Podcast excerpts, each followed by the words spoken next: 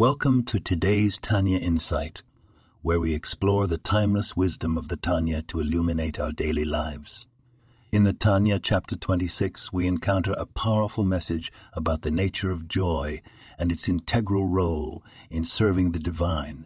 The text emphasizes that joy is not merely an emotional state but a spiritual imperative. It explains that a joyous heart is essential for the proper fulfillment of the commandments and for engaging in the service of God with vitality and enthusiasm. The Alter Rebbe elucidates that sadness and melancholy are tools of the Yetzer Hara, the evil inclination which seeks to distance us from our spiritual potential. It's through joy that we are able to transcend our limitations and connect with our true purpose. Consider the practical application. In our everyday lives, we face challenges, setbacks, and sometimes even spiritual failures.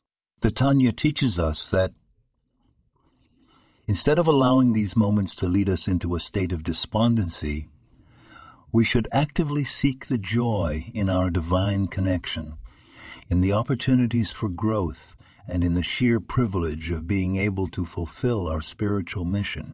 By maintaining a joyous disposition, we not only elevate our own spirits, but also positively influence those around us, spreading light and positivity in a world that often seems shrouded in darkness.